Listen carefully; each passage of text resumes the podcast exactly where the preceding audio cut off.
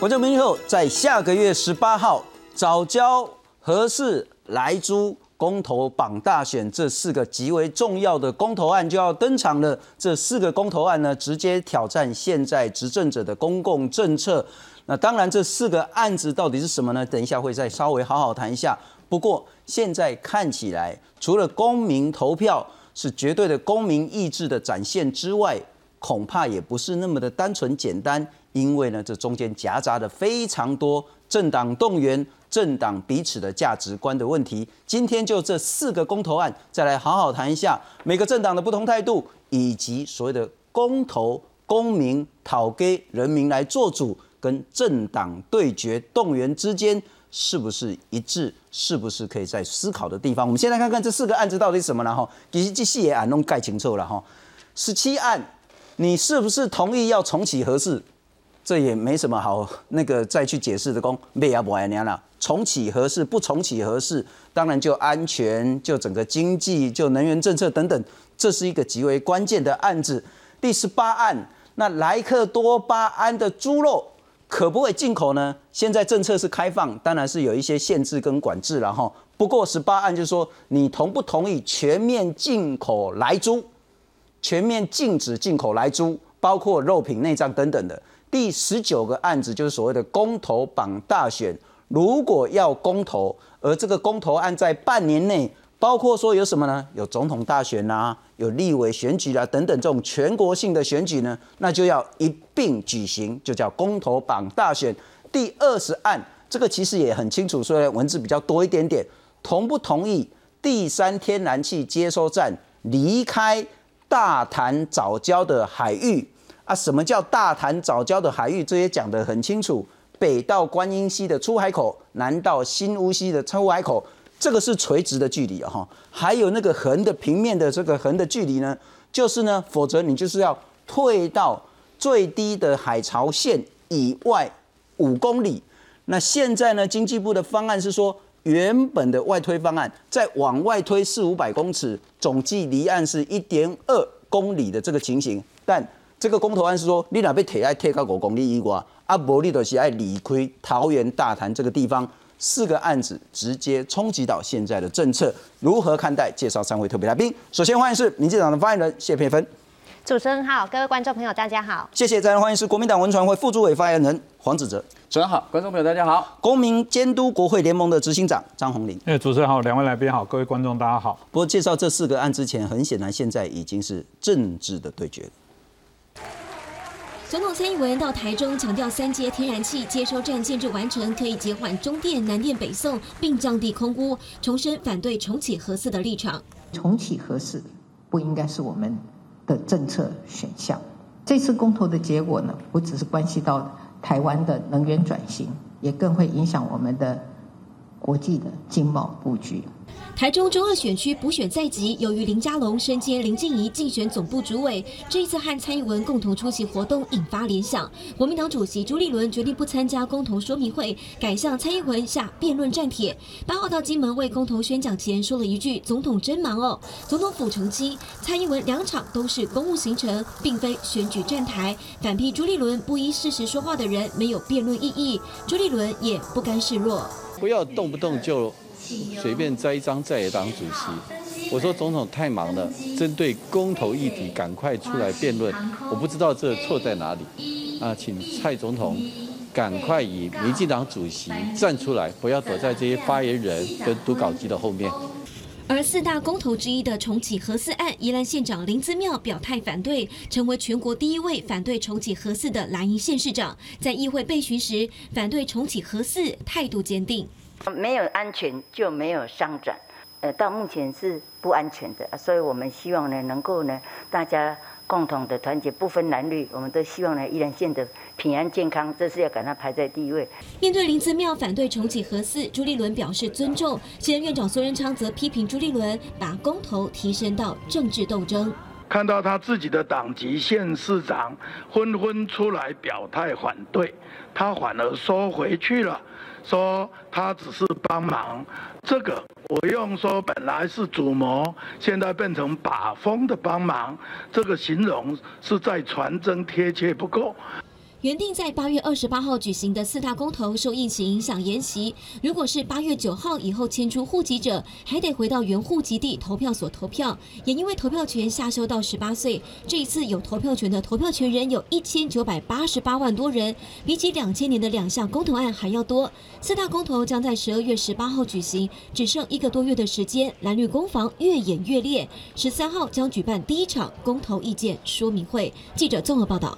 哎，子子兄先请教你，然后我们先来看看各个政党的态度。民进党就是四个不同意嘛，哈，对，不管是何氏来租公投，或者是三阶这个要公投案的这个呢，主文他们是四个都不同意。国民党刚刚好相反，四个都同意。那民众党呢？我们今天在特地问一下民众党他们的态度是什么？呃，现在民众党的党的态度是两好两坏，何氏是不同意重启的，公投绑大选，民众党是反对的，但。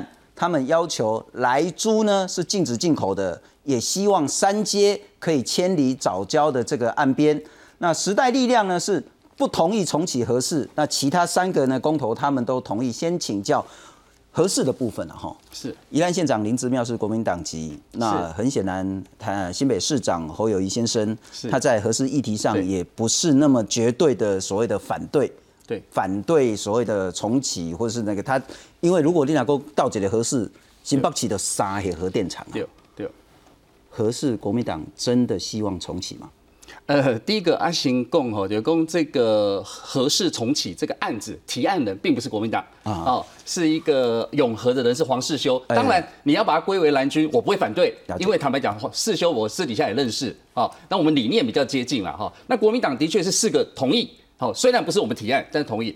那民进党或者说主持人刚才特别提到了哈，不管刚刚在我们画面上看到林之妙啦，哦侯友谊市长啦，是哦，好像有一些这个在地的首长会反对合适，哦，或者说对合适重启这个有疑虑，是我了解，哦，我也尊重，是。那这你要考虑到，他们现在是地方的父母官，所以他们对于这个议题会稍微比较保守，或者说有保留或谨慎。这个我想。呃，我必须要这么说，理所当然啦。我举个例子啦，哦，今天佩芬也在，当时来租的议题，民进党有没有所有的立委通通都支持？没有，有哪几个立委反对？刘建国，哦，还有这个林淑芬，哦，还有这个江永昌等等。那为什么他反对？因为他在地的民意恐怕不允许他这么做。所以我要，我意思是说。的确，这一些首长有他的考量，我们尊重了。可就整体而言，好，因为这个公投不会是只有地方性的公投，而是全体性的公投，所以我们交由民意来决定。是。那国民党整体的原则或大方向，我们是这个同意这个呃，就公投的这个提案人，好，这个黄世修他提出的重启合适。那至于说安全的什么问题，你看这个公投主文。没有人上面没有写说在不安全的状况下让让它重启嘛？我一说重启是一个大方向，未来在重启的时候，它一定要符合安全嘛，势必会有专家、台电、我们核能专家、台电的专家一定要重新再去检视、检修等等。一定要让它安全才能从没有这这一关没没绕高的啦，对。那至于说党内有一些其他的声音哦，我只能说尊重。那他们可能在作为父母官有他的难处，可以理解啦，哦。那不过整体的大方向，国民党是如此，不会有党纪的问题，对不对？譬如说林之妙，譬如说侯友谊，譬如说反对合适的国民党员，任何层级的都不会有党纪的问题。民进党。民进党是有针中央是有针对，刚才我讲几刚才几个委员对有党纪啊。目前我我不认为会有啦，国民党不会有，对我认为不会有，因为这个跟在立法院，恁党中央就是开放，就是恁是定调啊，党员或是个别的地方首长，他有自己的一些选择，那个都 OK。呃，我当然这个不会有党纪，这个跟立法院在投票有点不大一样，这是诉诸全民的啦。你要怎你要怎么去检视每一个那个党员有没有到底投在反对？哎，子哲兄，弟谈多少公理工重启合适？虽然没在主文上面写，但是一个最最最重要的前提就是安全。那当然，那当然。安娜新书经这波行迹带电，是因为换换人执政了嘛？哈，以前台电都跟你拍胸脯保证合适百分之五百安全，对。那现在换政党不一定了哈。如果经济部跟台电说。要重启真的不安全，你还是坚持要重启吧？这不是国民党坚不坚持的问题，这是这是以如果我们的公投已经同意了要重启合适，那台电要忤逆台湾的民意，不做这件事吗？是或者说政府或经济他的督导单位经济部敢做这件事吗？它的政治效应，我我想会会很大你啦。自己来评估。对，那我我就说了，台电如果认为它中间是安安全有什么考量，这个都尊重，我也认为应该。可是你要说我我坚决不做，那那坦白讲，那我们就回到威权国家就好了啊，我们就是独裁国家就好了啊，是是不是？那不过我要讲了，就是说台电毕竟现在还在民进党执政下，嗯我觉得这一件事情他会比较保守。我我同样的我可以尊重跟理解，但是。那公我们有公民投票法，公民投票法也规定是哦，这个最后哦，不管是总统或权责机关，都做都要做必要之处置。嗯哼。那当然台电要照着做啊。是我们今天这四个案子呢，其实那个公投榜大选是立法的创制，那其他三个案是政策的创制，就是民众透过公投要求政府，不管是在立法或是政策上顺从人民的意志。那我再请教一下佩芬然后民进党是很清楚，四个都不同意。四个不同意，其实中间可以有很多很多讨论的空间。刚刚我们在谈核四，核四牵涉到能源的议题，莱猪牵涉到食安的问题，公投把大选除了说省点钱、省点力气之外，也牵涉到我们这个选举制度、选举方法的问题。三阶跟早教就牵涉到能源政策跟生态环境这个价值观选择的问题。民进党是毫无悬念的四个都不同意。是民进党对于这一次四个案子的态度就是四个不同意，台湾更有利。哦，那为什么四个不同意呢？当然，我们等一下有时间可以再多讲啦。因为其实这一次的公投，并不是说哎哪一个政党，其实不是政党对决啊，其实是在决定说哎我们台湾的未来。那在我们看起来哦，这四个案子，包括说刚才有讲到的核四，核四这个其实根本真的说真的就是一个假议题啊。为什么是假议题呢？核四从一九九九年开始兴建，就是二十二年前，那个时候是手机是黑金刚，到今天已经 iPhone 十三了。结果这个核四中间，哦，就是经历了非常非常多波折。二十二年之后，到现在还没有发过一任何一度电。然后呢，它的设计已经过期了，它的建造也已经过期，它的厂商解散了，它那个中间的那个呃燃料的那个核 燃好像叫燃料棒，燃料棒送回到美国去，设备停产了，甚至哦，它的机组因为已经没有设备，两个机组如果要的话，还要必须把两个拆开，然后。都成一个啦，就是拼装车这样子，所以说这是一个合适。你说真的要重启，好，你真的真的要重启的话，现在如果要重启的话，当然包括说我刚才说的那些厂商啊、建造啊、所有的设备啊、机呃所有的材料都还要再重新来。以外呢，其实是要花费十年的时间，以及非常非常巨额的投资。那用这十年的时间跟非常非常巨额的投资，说实话，我们就可以把这样的精力、同样的时间、同样的金钱，可以用在新型的能源上。这其实才是对台湾比较好的一个选择。所以像核四重启这个哦，我们就觉得说这真的是一个假议题，这是我们我们反对。那刚才子哲兄哦有讲到说，就这个呃，好像国民党的县市首长不同的意见，然后他有说呃那个。当初美猪进口的时候，来猪进口的案子吼，民进党也有三位立法委员不同意。好，民进党五六十位立法委员，当然他们反映民意民意，好，那绝大多数绝绝绝绝大多数都是支持的。那我刚才讲哈，就是合适这个呃案子，哪一些国民党的呃这个县市首长不同意呢？我们看得出来，其实不止国民党啦，就北北北好台北台北市的柯文哲，新北市的侯友谊，侯友谊哦，他是国民党内非常非常有分量的一位呃领袖，那他也不同意，因为这是在他的选区哦，就是这个核废料没有处理，他怎么能够同意呢？这个核安没有处理，他怎么能够同意呢？连隔壁的宜兰县县长哈林姿妙也是国民党籍，他说没有安全没有商转，为了宜兰宜兰县民的安全哈，宜兰县民的健康，他也是反对核四。哦，之前有人去问过卢秀燕，他也是哦，就是绝对不可以迁到台中去哦，这个核四，甚至哦，今天的朱立伦在他以前在当新北市市长的时候，他也说过，只要他在任的时候，这个核四就不可能。不过那个打岔一下了哈，就是除了核四，等一下我们再谈一下莱猪跟食安的问题。呃，我们其实我们这节目从上个礼拜开始在邀请，希望能够促成这四个公投案都能够在有话好说进行辩论。尽管公司会办四五场的说明会，但是能够坐下来辩还是一个比较好。那我都想象说，如果我们在谈核四这一题，一定会邀请黄世修先生来。黄世修先生的说法一定是要做，只有一个理由。不做可能会有一百个借口。也就是如果你真的人民决决定要重启核试，尽管要大费周章，尽管可能会有安全上的考量，但如果要做这些在技术上对他们这些核能核工人员来讲，他们一定认为都是可以克服的。我想问的是说，倘若公投何时重启真的过了，民进党会 follow 这样子的一个公投公民意志吗？我想，其实这个公投法其实也是规定的很清楚嘛，就是我们仍然是会就是依照我们法律的规定来进行。但是在这个公投之前，我们也确实有义务、有责任跟大家解释清楚，说这个不是说一个很可能大家会觉得很直觉嘛，就是同意不同意，然后公投主文可能就是这样一句话带过去。可是它背后牵扯到的很大的影响，包括很多资源的分配哦，甚至这个安全，像刚才讲的核四，你说你真的要盖啊？好啊，你真的要盖的话，那看看我们愿不愿意。提就是承受这样的风险，核四盖在这个地震带上面哦。台湾这个地震前几天也才蛮大一个地震，常常这样的地震，尤其它带盖在地震带上面哦，还有包括它这个机组啊等等的，全部都重来，这是不是大家所能够接受？等一下何四会再多谈。那莱猪的部分，其实我印象中，呃，当时在谈莱猪的时候，不只是民进党的部分立法委员，包括民进党中南部的一些民代，甚至地方首长，也对莱猪有一些疑虑的。我所了解是包括主妇联盟、包括消基会、包括董事基金会的许会议许组长、许主任，他们其实对来租政府是不是能够真的有效的把关，是不是真的能够清楚的标示，是不是在这些猪杂猪内脏那边可以有效的控管，他们其实都是有疑虑的。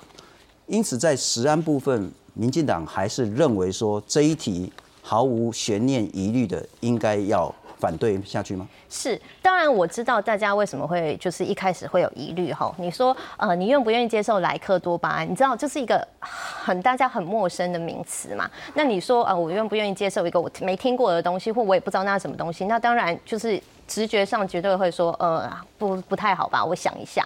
可是这个开放美猪进口，开放这个有呃包含说有莱克多巴胺的这个美猪进口，是为什么呢？其实一个很重要的啦。我觉得这要分不同的层次，在一个国际贸易、贸易自由化的层次来看，台湾哦，就是向来就是一个以贸易立国的国家哦。我们必须要，我们是一个海岛国家，我们必须要很多很多的跟过各国的贸易。那包括说，我们一直希望说跟美国能够谈成，包括说 FTA 啊。或者是说，哎，跟其他国家，甚至像我们前不久就是申请加入了这个 CPTPP 跨太平洋的全面这个进步的伙伴协定等等的，其实都是为了我们希望能够让国际贸易上我们的就是表现能够更好。是。好，那开放美猪呢，在这个层次上呢，其实就是我们不要就是给人家增加一个这样子多一个贸易障碍。好，那包括说，其实那你说，哎，那这个莱克多巴胺的这个含有莱克多巴胺的肉肉品是不是合格？其实这也是有一个国际标准在的。其实，在九年前哈，就是国民党执政的时候，就已经开放过含有莱克多巴胺的美国牛肉。哦，那个时候马英九其实二零一二年的时候，他还拍胸脯保证哦，说哦，我们吃非常非常多，我们已经有十万吨的美国牛肉，大家吃下肚了。好，好像到目前为止也没听到什么中毒的报告，这是马英九说的，这不是我说的。哦所以说，其实这个如果说美国的牛肉含有莱克多巴胺的，可能它在饲养过程中可能有的可以进口的话，那其实我们真的很说不过去，说为什么猪肉不行？因为类似的问题，其实我们已经在有话说讨论了 N 次了哈，就是国人对。牛肉跟对于猪肉，对于牛杂跟对于猪杂，其实我们的食用习惯是真的有很大的差别。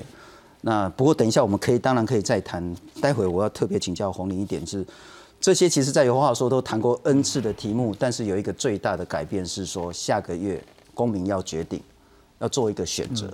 那很显然不是说公民做的选择，政府可以爱理不理。依照公投法，政府非理不可，要么你就是要赶快去修法。要么呢，就是要彻头彻尾改变你原本的政策。如果不做的话，可能在之后的政治反扑会很大。我们再来看看，如果我们谈到是来租的问题的话，当然它会牵涉到国际规范、国际标准，以及我们希望能够加入更多的自由贸易协定等等的这些问题，很多问题都非常复杂。我国日前递件申请要加入跨太平洋伙伴全面协定，目前申请进度到底如何？而是否开放来珠跟加入 CPTPP 会不会画上等号，也引发蓝绿立委的关切。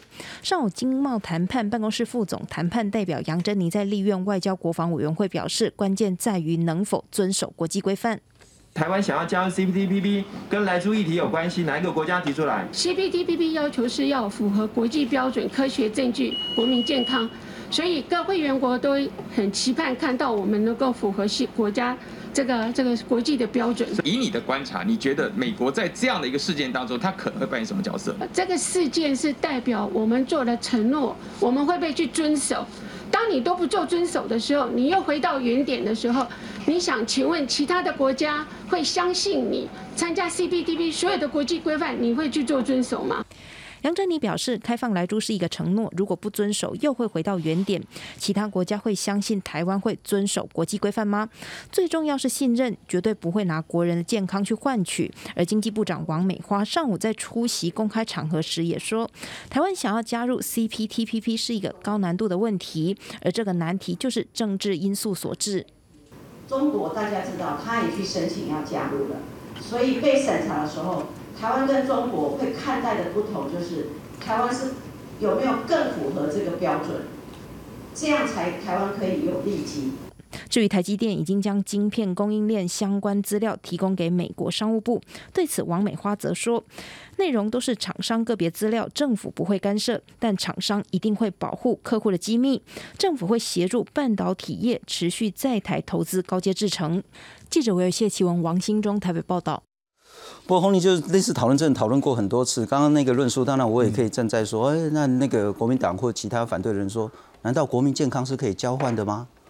那是谁跟你讲？你开放来租之后，你就 CPTPP 百分之百可以进去了呢？这种类似的讨论，接下来我们还会有很多。但你怎么样看这一次下个月的四个公投案对台湾民？这个是我们一直公民哦的的无奈或民众的无奈啦。就是说，当然两个党都被骂这个法夹弯哦，彼此之间都先叫你要不要先为过去的承诺来做道歉。当然有的议题是本来他们就很清楚的立场，有时候心中的无奈，我可以想象。开玩笑，就是其实也不用做节目，就叫他们去看几年前，就是对，他们看几年前的影片，只是说党把它改个名字，彼此换一下这样而已。所以，我我觉得这当然就是我们的问题啊。其实我觉得公投是一个民主深化的过程，很可惜，如果一旦变成是一个就直接快速的圈圈叉叉的对决，看上次的公投，还怕大家记不起来，第一次开放大家可以拿小抄进去，哇靠，这个还有小抄可以进去，那这个不是老师说你也不用看内容。你就直接拿圈圈叉叉直接来填，这就代表这非我们原来就谈到这个创制复决、深化民主的这些过程啊。我觉得这是值得思考了。当然，信中刚放第一张图，唯一的好处是说，看来以前一直在谈我们所谓的立法院两蓝啊两绿就呃一大蓝一小蓝一大绿一小绿。至少小党在这部分，在某些议题上，显然还有不同的一些看法。这至少我只能乐观的看起来。我刚漏了台湾激进，台湾激进是也是四个不同意。但至少我们提到的还有一点不同了。以前真的就是什么小蓝小绿，至少我觉得小党慢慢也走出自己的一个方向跟价值啊。那我觉得这件事情比较遗憾的部分是，它还是分几个层次啊。一个部分很单纯，就是谈的是所谓的科学啊，科学东西当然很主观，就像合适的部分，你刚刚指责提到了说，嗯，一定要安全才能启动，但问题是现在已经在公投了，也没人知道它安不安全，那那这算负责任吗？如果我今天一个政党一定说一定可以，一定是我有十足的把握认为它是安全，今天好像你去做一个决定，然后其实你说那等到通过了安全再说，我们再来检查，其实这个也很符合我们很多人会用谋略的部分来谈合适这件事。事情是说，老实讲，这个到时候也有可能。假设我我可以想象过的状况之下，民众一定说过开玩笑，双北人这么多，呃，一定要确认核安。我也不知道谁来确认啊，一定又是核电帮的人。是，然后他当给你开价说一年要三百亿的检测费，最好五年，好不好？你你你也很难说不好，因为老实讲，那个规格我赚不到这个钱的，所以只能用特定的人去看。这时候两方的猜忌一定会有。那我相信这个还是对核能有疑虑的人，一定放大眼镜去看，说哇，原来钢筋三根突然变两根，你看这样怎么可以重启？不要忘记了，公投两年后是可以再重投了，搞不好就有两年后去揭弊，发现合适还是很多问题，我只好重新再来公投。所以这个就是我们非常多，我觉得在现状的问题啦。那其实上次我觉得我们一开始在聊的时候，很多。人一直说民进党都没有按照上次公投的执行，我必须说这就是我们当初在民主深化做的不够。我最常听到很多说，当初我们投票反对同志，你看他现在竟然让他结婚了，这这就是一个错误。当初是为什么会去修这个法？是大法官视线说。法法我们的宪法并没有规定是一男一女这样的一个概念，所以的确在我们民法里面的修订是有违宪的，所以必须呃提醒立法部门、行政部门必须要去做修正。不过电业法的公投是通过了，那是把二好，零二五法这也错了，这拿掉了。这其实不对。我我我觉得这个有时候要帮忙说，这应该是民党自己清楚说的哦。很多人一直说二零二五是蔡英文的所谓的非核家园是蔡英文的政策，我说不。呃，呃对一半，因为基本上二零二五飞鹤家园应该叫做台湾的现况。台湾有四座核电厂，当初投票的人，其实上有时候都没有搞清楚。当时还有环保团体闹了笑话，说我们不赞成二零二五飞鹤家园，我们赞成再延后个五年或六年。我我们都觉得都搞搞错了，为什么我说他不能算是蔡英文的政见？有人还说蔡英文你在上次选举选输了，你四年后重来应该再加个四，二零二九才对。简单的说，呃，我们的核电厂有四座，核三厂是最后运作，它的机组到期日基本上我们过去讲就二零二四的截止。也就是说，当你认为核一核三不严议，核四当初当然还封存了，现在当然在谈公投启动。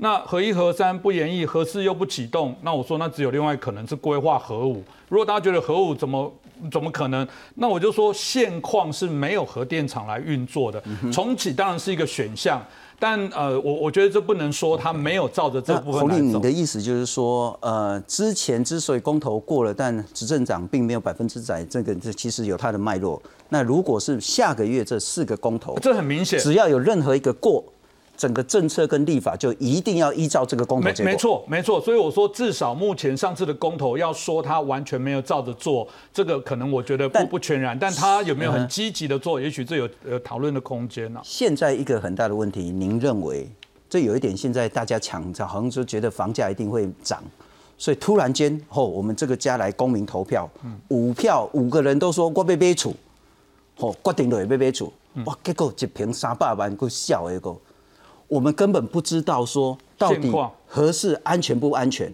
我们也不知道说到底来租或是早教，它那个下面的生态，你就算外推一点二公里，是不是对于早教真的会破坏或不会破坏，在都还摸不着情绪头绪的时候呢，咱都来做决定啊哎。应该说有些东西可能我们觉得是一个，比方说公投绑不绑大选这件事，老实讲，它会不会到动摇国本？不会，不会但它就是一个民主的选择。我觉得台湾有时候是把一些东西过度政治化。嗯呃，其实公投当初在从定定到修正，包含在上一次大家看到的是绑不绑大选，其实它还有包含说，因为之前有很多假的死掉的人还能来联署公投，所以大家就有人提案说要不要附身份证。可我们知道你设越多门槛就更不利，大家会害怕。那我就直接问，您认为下个月台湾人民要做出来要早教或者是要三阶，是要合适还是不要合适重启？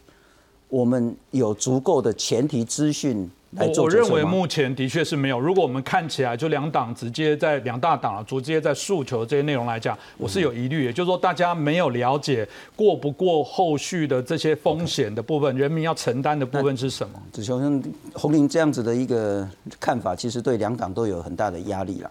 民进党必须要说服所有的民众说，何氏重启真的万万不可行，他必须拿出更多更多完全不可行的一些论述。同样的，国民党刚刚您谈得很清楚，不是你主揪的啦，哈，是人家 促成的，然后你是支持所谓的公民团体的力量，但国民党既然有态度，也必须要有一定的说服，说为什么安全。一个已经被用你的方法，就是说拼装车，而且算是中苦车，甚至还是报废车，然后我们要把它重启，再一家人出去玩，这甘拢无安全的问题吗？呃，人民会有疑疑虑，我觉得正常啦，哦，因为毕竟它封存那么久哈。那但是就是说，事实上世修他有提出他的论点嘛，哈，包含在美国核电厂因六十年拢有啦，嗯，外意思是讲，当然要安全。十年伊也无甲封存啊，伊也无甲报废啊。对，在美国的核电厂有一些是中间有封存停了，然后再重启了，这个例子所在都有哦。我想到时候说明会的时候，它可以更完整的了哈。那我要讲的就是说，这个我我我要说，现在民进党的策略当然就是把安全跟这个核事整个扣在一起。是啊，我的意思讲，你看一点，你看我们这个主文，你弯转不提的工，在不安全的情况下要重启核事，我一说哎。我当然要安全，当然这中间后续假设这个同意了哈，那后续当然还有一些过程啊哈，绝对不会是这样子过了。是那那呃，而且我们回过头来看了。就全世界难道只有台湾在用核电厂吗？不是，我们面对我们现在面对的问题哦，李远哲以前说过什么？核能是什么？必要之恶。一看这机器鬼啊，一共必要之恶，我法懂。因为如果你考量环保啦、经济发展等等，核能可能是比较好的选择。当然，他后后来可能态度有转变啦。那我一直说，台湾不是只有台湾，全世界不是只有台湾面对这个问题。全我我认为，假设重启核试，我们的安全标准。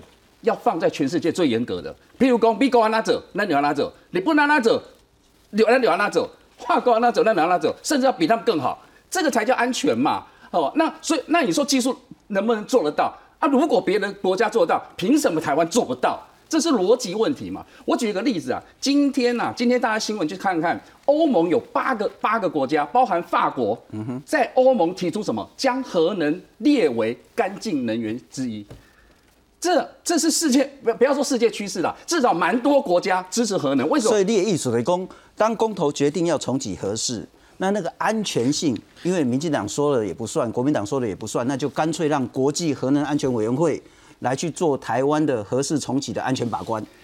不，方式方式也有很多了哈，人家国际愿不愿意帮忙一回事的，我们自己要先把关啦。我会说我们有，我们还是我们不是第一次盖核电厂嘛？我是说我们有原能会嘛，我们有专家，我们有学者嘛。如果美国愿意帮忙，那更好。是哦，比如说我们很多，我们那个核电厂很多是跟美国的技术合作等等，那美国愿意来帮我们把关，那更好。所以我是说，在这个方面，未来啦，假设同意，呃，这个大家同意通过重启核试安全的部分哈，我我觉得还有一番讨论，但。我要讲的说，这并不是做不到。我同意刚刚主持人讲的啦，你要 你真的要反对他，你找了一万个理由都会有，对啊。但是你要执行一个理由，决心就够了哦。那这样我要讲，我我会要配分呐。配分刚刚特别讲哈，那个来住的议题啦，就是说啊，这个我也听到美呃这个很多绿营的朋友就说啊，你你你也不你也想不开放哈，但 C P P 有你别去哈，美国欢对安呐。第一个，美国不在 C P P，这我们讨论过很多了。另外，我我可能要跟配分沟通一下。我认为 CPTPP 跟这个什么来开放来租，这是两两码事了。比如说，我举个例子，新加坡，新加坡 CPTPP 的成员对不对？你知道 CPTPP 新加坡开放来租是什么时候的事吗？二零二零的事啊，他一八年就加入 CPTPP 了，而且现在 CPTPP 两个成员国包含澳洲、纽西兰，到现在还没开放来留。所以我说这两件事不不搭嘎，可是民进党硬要硬要扯在一起，那当然。当然，这你说策略也好啦，哈，你说这谋略也好，但是我要讲说这些事情，未来比如透过说明会啦，或政策辩论会，一定会越越来越清楚。再来，我要讲孙中山院长，我其实今天讲了一个话，我讲这触笔了，一共这也公道了，哈，国民党看早起什么主谋啊，基本上变把风。我必须要说他的机制很好，我觉得这个我看这段影片，连我自己都笑了。可是反过来，我也要我要问民进党或苏贞昌院长啊。这四个公投有三个公投，过去他们是什么？是推手，现在变杀手，不是吗？早教过去蔡英文总统早教永存，一个扛一个扛棒，大家都还记得嘛？对不对？公投那不用讲了，过去还有蔡蔡同龙，这个一生坚持公投的价值，结果他们现在要把公投跟大选分开了，对不对？来住更不用讲，来住我一定要 也要稍微回应一下，国民党在二零一二年，我必须很诚恳讲。国民党我们是几八分，马政府当年的确开放了来牛，这是实话。我们是几八分，那为什么背后当然有一些因素，包含美国因素，我都承认。但是不要忘了，贵体迄个时阵，民进党甲国民党迄阵徛这个会牛猪分离啊？为什么？朱启林讲啊，因为咱猪肉食猪肉比食牛肉加六倍，啊，能够食猪肉来。所以讲这这个原则，我要问。如果当时民进党是用这个立场跟国民党站在一起说，哎，虽然二零一二 Codex 标准过了，但是我们还是坚持牛猪分离，是因为这个理由。哎，但是您在在国民党用三管五卡，啊，对，使用国外境外管制，啊，就给他卡住管住了，啊，所以民进党叫您这三管五卡，也许多一管多两管，这样子用清楚标示，然后彻底管制，有通吗？不，朱启林猛料之后，国民党在立法院提案啦，当时我们想说，如果挡不住，请把来记标示。标志出来啊！民进党不做啊，通通封杀，不是吗？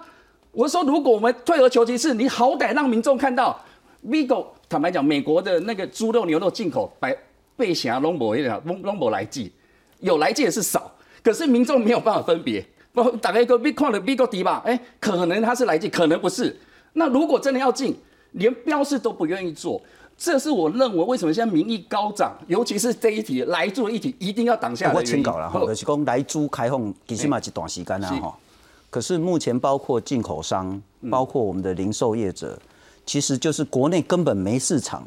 尽管我们政策是允许管制开放，但啊都无个半地，迄个有来猪的猪肉入来咱台湾啊，啊所以咱咧烦恼啥？朱朱朱朱经理，那其实我们内心心知肚明了哈。在现在这个氛围下啦，我想很多的那个肉品的进口商哦，无人干，第二波人干嘛？这个事情还在风头上，风头过了都不一定啊。对，因为我们法律同我们法律是允准的嘛。是。那如果未来他要大量进口，或者说其实那个惊啥你知道？那基本是惊加工品。是。其实你也讲吼，把手把户啦。对哦，你也讲一一般吼，因为那个口感没有像台湾的猪肉这么好吃。你也加工品吼，啊加几罐酱料下面吼，你分辨不出来。好，那我要问就是说，我我说真的，假设我们现在饮食的习惯已经改变了，譬如讲，那起码几底把加个酒啊，哦。五八甲个这样之类的，就过去如果反对的因素不不存在了，那民进党说好，我们现在改变，那我可以同意。现在不是嘛？现在我们的饮食习惯没有改变，内脏继续吃，贵我都要讲啊，贵去国民党可能刚六十分尔，但是民进党闹那就好，闹闹这款代志，你今晚三十分，你不笑六十分？我来佩佩芬也要请教你类似的问题，不过我们可能稍微让我们补充一下了哈，公投案的强制力。公投不是鸟笼，不是弱鸡公投，公投过了是有非常清楚的法源依据的。那当然呢，这次公投榜大选，这就是一个很清楚的立法创制，就是我们希望可以立法说，只要公投成案，半年内有全国性的选举，那就合并。所以这是一个创制案。那行政院直辖市县市首长在三个月内就要严厉相关的法律或自治条例，下一个会期休会前之前呢，就要完成审议，否然就是政府公然违法哦，所以它有强制力的。那创制立法原则是立法机关不得变更，那两年内不能再修正或废止。那重启合适跟反来租跟三阶千里呢，这就是一个清楚的重大政策的创制或者是复决啦。比如公来租这个议题嘛，哈，那要由总统或权责机关呢，就公民投票通过的内容要来做必要的处置，必要也不是你随便可以解释的啦，哈。重启合适就没什么好解释，就是要重启。那或者是说那个三阶或是来租议题等等的，那经过创制或复决的重大政策，行政机关两年内不能变更。除了这个之外，我再请教一下佩芬刚刚国民党的一些说法。是哦，关于刚才子哲有讲到，就是好像哎国人都吃猪不吃牛，但是我跟大家分享一个数据哦，就是说呃其实我们台湾人吃的每年哦，因为就是二零一二年马政府时代就已经开放美牛的进口，包含说含有莱克多巴胺的美牛哦，但美牛的进口从那个时候开始哦，我们国人平均每年食用美牛是二点七公斤，美猪是零点七公斤，就是说我们吃美牛其实多于吃美猪，多于。四倍，好，其实就是这个美国牛肉，大家好喜欢哦。去吃火锅的时候，你知道吗？大家都选美国牛肉，大家不喜欢选澳洲牛肉。我不知道口感不太一样，我是爱吃，但是我比较不会分呐。哦，但是就是是真的蛮不一样，是真的很不太一样哦。很多人都说这个美国牛肉就是好吃哦，那就是为什么美国猪肉？美国猪肉可能相较之下或许口感就没那么好吧。但是就是从我们的这个呃数据上可以看得出来哦，以前哦我们台湾人每年消费零点八公斤的呃。美牛后来一路成长到去年的时候，每个人每年消费二点七公斤了。所以美牛哦，自从马英九就是开放进口之后，其实是一路上升的。可能不好意思打岔，就是说好像有一点不对道，因为刚刚指责说的是台湾人吃猪肉跟牛肉的比较。但您是说美国猪肉跟美国牛肉比较，我们担心的是国人在食用猪肉的这个习惯上，咱的讲就这北来呀、低等啊、低这就是重点啊，这种就好食呀，啊，个你要做些肉手啦，还是讲做起来肉干啦、肉糊啦、烟钱啦，这我我想问的，还说，因为大家还是会有那个疑虑，如果是累积的，如果是高风险族群的，譬如说孕妇或慢性疾病的，或者是代谢不全的这些问题的话，我们会不会在这个食安上？太快的放手，主持人你说到就是重点了，就台湾人确实很喜欢吃内脏，可是吃内脏我们要吃新鲜的，所以哦，大家看哦，吃内脏然后吃内脏或者是坐月子都去哪里买？都去菜市场买，菜市场卖的都是国产猪肉。好，这种美猪哦，它一路从美国屠宰运送到台湾，它都是冷冻的。台湾人不吃这种冷冻的内脏。我们的猪大肠其实是有进口，好像是加拿大的。好，所以呢，再来就是说，哎，这个 Codex，我们刚才有讲到国际标准，这个联合国的食安委员会、食品委员会的这个法典委员会，这个叫做 Codex，它有定出一个国际上可以容忍的标准。那那个科学数据换算成大家听得懂的话，就是一个六十公斤的人哦，就是你要每年吃个，好像是每年吃六公斤哦，就是这这是非常非常多的量。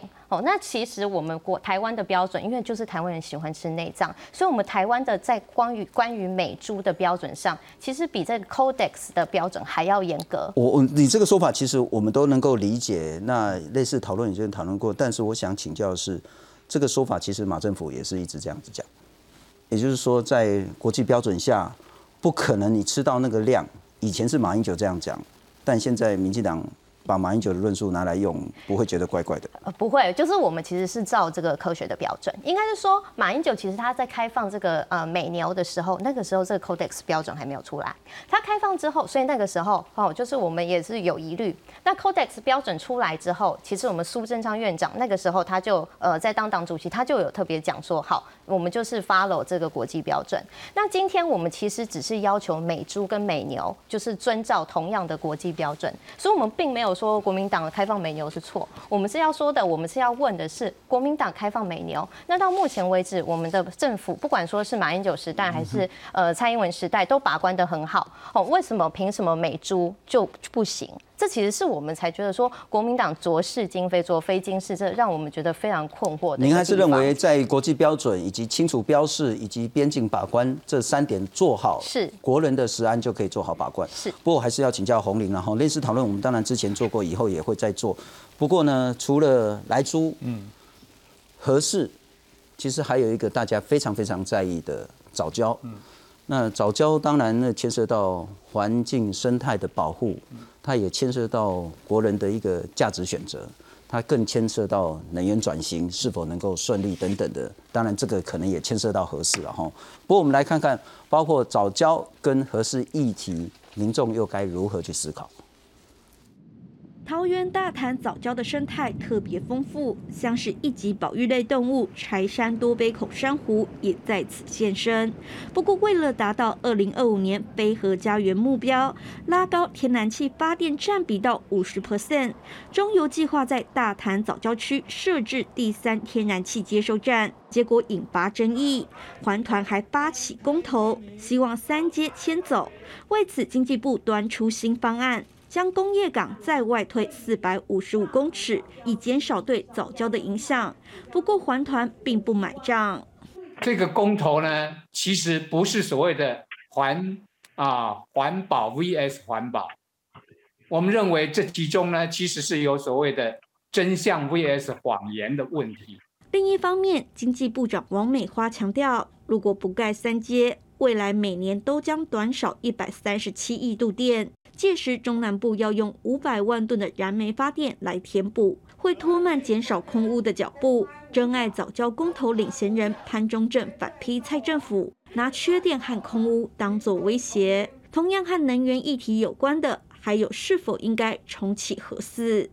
没有县市愿意承受核四或者核废料的风险。答案很明显，核四重启。不是选项。去年底核四的建厂执照失效，今年三月最后一批燃料棒也运往美国。原能会指出，二零一四年核四封存时，很多测试和改善案都没过关，因此无法符合安全的要求。但提出重启核四公投的领衔人黄世修并不这样想。台湾的核电技术也是美国来的，而人家都有一个封存二十八年的核电厂。更旧的一个核电厂，它都可以安然的重启。那请问台湾这个相对新的核四 ABWR 机组，怎么可能办不到呢？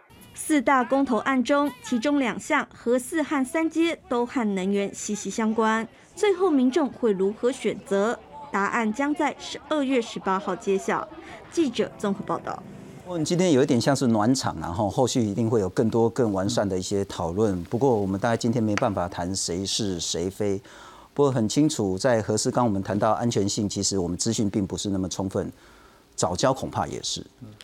到目前为止，早教在那个大潭外海，不管是从五百公尺到一公里到五公里，水下的生态到底是怎么样？其实台湾民众很少人看到，到底是有还没有？盖了离岸一点二公里的这个提盘贴岸之后，到底会有什么样的影响？是不是真的没影响？我们也看不到完整的一些数据。但我们来看看，然后我们接下来下个月就要做决定了，而这个决定看起来这个门槛不算高。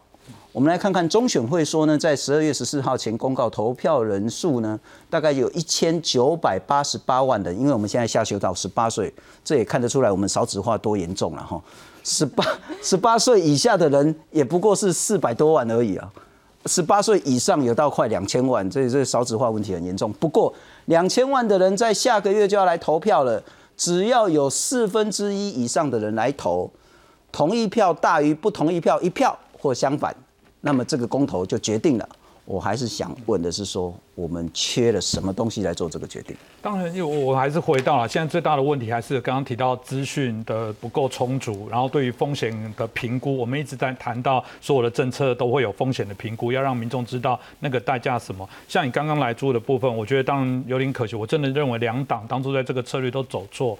当初国民党的部分其实是以经济为主，他现在如果要开始对于这件事情来产生疑虑，他应该是从这些所谓的我们刚刚提到的呃更好的。方式应该从经济上的角度上来谈。同样的，民进党的部分也是，他当初既然为了安呃安全的部分来谈，他要解自己的套，应该也是依着这个部分，除非有新的什么资讯，否则就是两边完全真的就是怪异的换了一个位置哦。其实本来这些东西就是一个选择的问题，包含核电也是啊。只是说我我觉得政党还是要负责任，我还是必须说，如果今天大家都不清楚核四到底有没有问题。那那今天的公投又要有强制力，那就逼得以后大家去死。那你我们刚刚讲的都是用一个很怪异的，明明在公投主文就没有说在安全条件之下公投啊，不然那应该负责任。国民党再提一个案子啊，哎，我跟你黄世秀不同哦，我是强调在安全无虞研究调查之下才能重启，所以这部分就变成我觉得现说了我们公民在做比较良性讨论的一个比较大的问题。那包含早教的部分，我觉得就民党的部分，我真的会觉得鼓励他支持者。不要再去污蔑那些在做研究的人。其实，在科学上这件事，反而我认为他很清楚，因为有没有这些物种的东西，我认为很清楚。至于你认为这物种珍不珍贵，足以要到保护，那大家这就是主观的价值的部分。另外一个是未知的部分，是当呃这个外推也好，或用什么方法知道会不会造成这个地方的伤害。老实讲，过往的状况，任何的开发一定都会对环境造成或多或少的影响。至于这影响大跟小，跟我们背后风险的代价多少？我们本来很希望大家是以很理性的部分来做这些讨论，那现在很问题就在说这么急迫的状况之下没办法谈，那这又延伸了另外一个公投榜大选。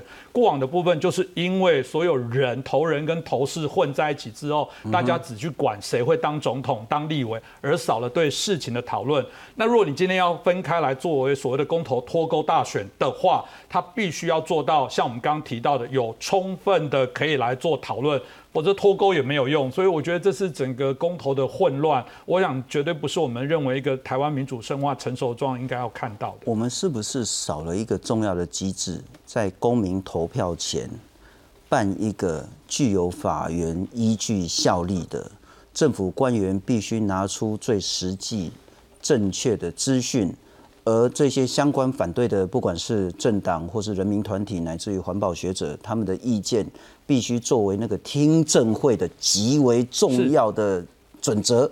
我们是不是就少了这个听证？没错，公众盟过往一直在谈到立法院，我们应该有个听证的制度啊。我们现在刚刚有些调查权，有些案子是有这样的组成一个小组来调查，但效果有限啊。国外的确会有一个听证的概念啊。其实有时候你看好莱坞的电影，最常有，我印象最长就是这个钢铁人第二集，就是他们觉得他那个装备会不会危害到美国安全？那个他们演戏还煞有其事的谈到很多国会质疑这个主角说那个算不算国家装备，要不要纳管？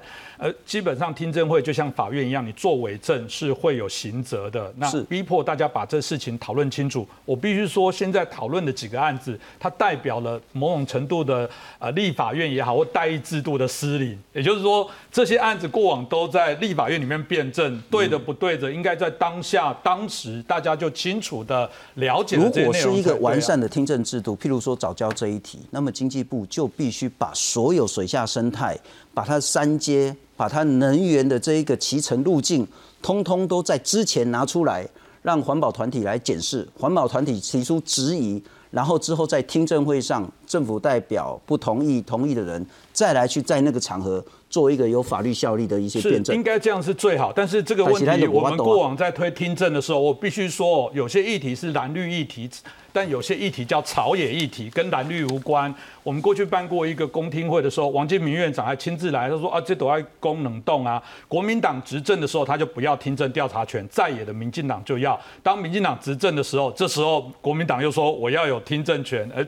那个民进党又稍微保守一点，所以我说不一定台湾的议题都是蓝绿的议题，有些议题是朝野的议题，这当然是一个比较大的问题。但真的像新东刚刚提到的，我觉得公投如果未来会频繁，它不，它某种程度当然是公民的展现，但真的也是一个检核我们代议制度可能慢慢在失灵的一个最大的问题。如果在资讯证据不足的情形下，要让人民来当家做主，恐怕这也有一点不负责任了哈。但是我再请教一下指责兄，您刚讲的很清楚，这四个公投。案，国民党并非所谓的都是主要的发起人、领新人。对，两个我们提的，两个公民团体。我我还是想问一下，是现在会不会走向政党对决？而政党的一些声量、政党的一些想法，反而会压过了人民的意志？不至于压过人民的意志啊，因为人民的意志要在投票那个时候才会展现嘛，哈。那的确就是说，呃，当然不至于令到我们四个都同意啊？不是，我是啊，因为我们是四个同意嘛，民民进党是四个不同意，所以很耐心对，所以很容易大家就简化变成说，国民党跟民进党的对象啊，其实不是，在背后你刚刚解释嘛，是国民党国民党提了两个，啊两个是公民团体嘛，哈。那的确，我觉得在实际的运作上会有政党对决的效果，但在理论上它不是。公民，因为它是公民投票，它不是它不是选举啊。你说选举蓝绿、民进党、国民党各提一个对决，那是这是对的。可这个是是这是一对事，事就没有什么什么蓝绿，当然各自有各自的立场啊。那我我当然我也听到民进党，尤其苏贞昌院长特别提到说啊，这是国民党透过公民投票在做政治操作。这我我我我完全完全不能同意啊！公民投票是当然是一个中性的，我那也在国民投投票，熊要被写给啊被给。这人这人人民决定的嘛，这是国民党决定，国民党也使去支持。人民如果都听国民党的话，你们就不会下台了。你给我搞我酸一下。是，所以我要讲的说，这个就是人民决。所以现在我认为，反而是民进党把公投变成一个洪水猛兽。现在我我这样，他现在好像有点畏惧这个制度了。是，可是不用畏惧，这就是人民的决定。这是人民就好像投票投给蔡英文，最后他当总统，你总不会说我不喜欢他，所以他不要当。我非常欣赏刚刚佩芬讲的，其实他讲了一个非常关键，就你一一开始问的，如果过了同意了，民进党是民进党政府，因为他执政是不是要照做？他的回答是肯定的，我觉得这一点要佩服。我也希望说民进党哦，你回去也要跟蔡英文总统特别报告，如果真的过了。拜托，请遵照人民的意志，好好去执行，不然你就是反民主，你就变成一个独裁，你变成变变这个变成一个威权国家。OK，那佩芬一定要给你时间，包括刚刚子哲说的，是不是是不是民进党或包括您在内，就是说完全尊重遵照公民投票的意志。第二个，确实感觉好像是因为包括苏院长，包括部分民进党在这个四个公团公啊，国民党拢来乱呐，对不对？其实一直看到这个说法。感觉好像有一点叶公好龙。以前民进党是极为尊重、支持、呼吁、倡议公民投票的，但在这个案子上似乎有一点保留。其实公民投票这四个字，我跟民进党真的是很有历史的关联啦。就是说，我们很多的民主前辈，他一生都是在为了这个公民能够自己来投票、来决定、来做奋斗，甚至到今天都还是。我们绝对是尊重公民投票，这也是为什么我说我们绝对会尊重公投的结果嘛。因为公投结果就是人民意志的展现。那为什么我又说，哎，那为什么民进党会在这四个案子里面是采不同意的立场？这是因因为我们希望我们现在是执政当家，当然你们要有态度。对，那现在这个公投，它是等于是在反对目前政府的一些政策。那我们执政当家的话，我们当然是会为我们自己的政策来做辩护。我们一定是觉得这个政策是我们觉得对的，对台湾好的，我们才会去推嘛。那当然像核四那是很久以前，但是就是像其他像我们说这个三阶的，然后后来我们又再把它再外移，然后再把它范围从国民党时代两百三十二公顷缩小到二十三公顷，缩到九成这样子。当然是我们觉得说这应该是一个呃可以兼顾各方利益的一个政政策，所以我们会去推哦，所以我们会去做哦。那今天这个公投来反对，就是今天的公投主基本上这四个都是在挑战目前现行的制度，所以国呃民进党作为一个执政党，它当然就是一个用。就是会会需要为现在的现行的政策来辩护这样子的一个呃立场啦。那其实哦，我是觉得公投真的是没有说哪个政党赢哪个政党输。像朱立伦之前我想把他上纲成说对于蔡英文或者对于苏贞昌的不信任投票，这其实他是想要把他往政党对决的方向走。但是我们的立场，我们其实是觉得说，这个是因为这四个公投，不管说是关于台湾的能源的转型也好哈，包括说我们的经贸的布局也好，包括民主发展也好，其实都是。是影响很大的啦，所以我们还是真的是认为说这是影响台湾未来的一个公投。公投前，民进党会说服，会有态度，但公投后就是完全尊重公投结果。是，我想这就是民主的一个展现。后了哈，刚才同样的话，蔡英文总统在二零一三年当民进党主席的时候说过，当时国民党要提合适的公投，他说如果国民党合适的公投不过，就是倒戈，这才是对人民最大负责。我我们只是用蔡英文当年的标准来要求现在的民进党。那如果人民对他的政策通通不同意，而且是压倒性的过了同意了，那不就是行政院或说书人要对自己负责吗？这就是蔡英文过去的要求才对啊。这这跟正好没有关系，这只是按照蔡英文总统。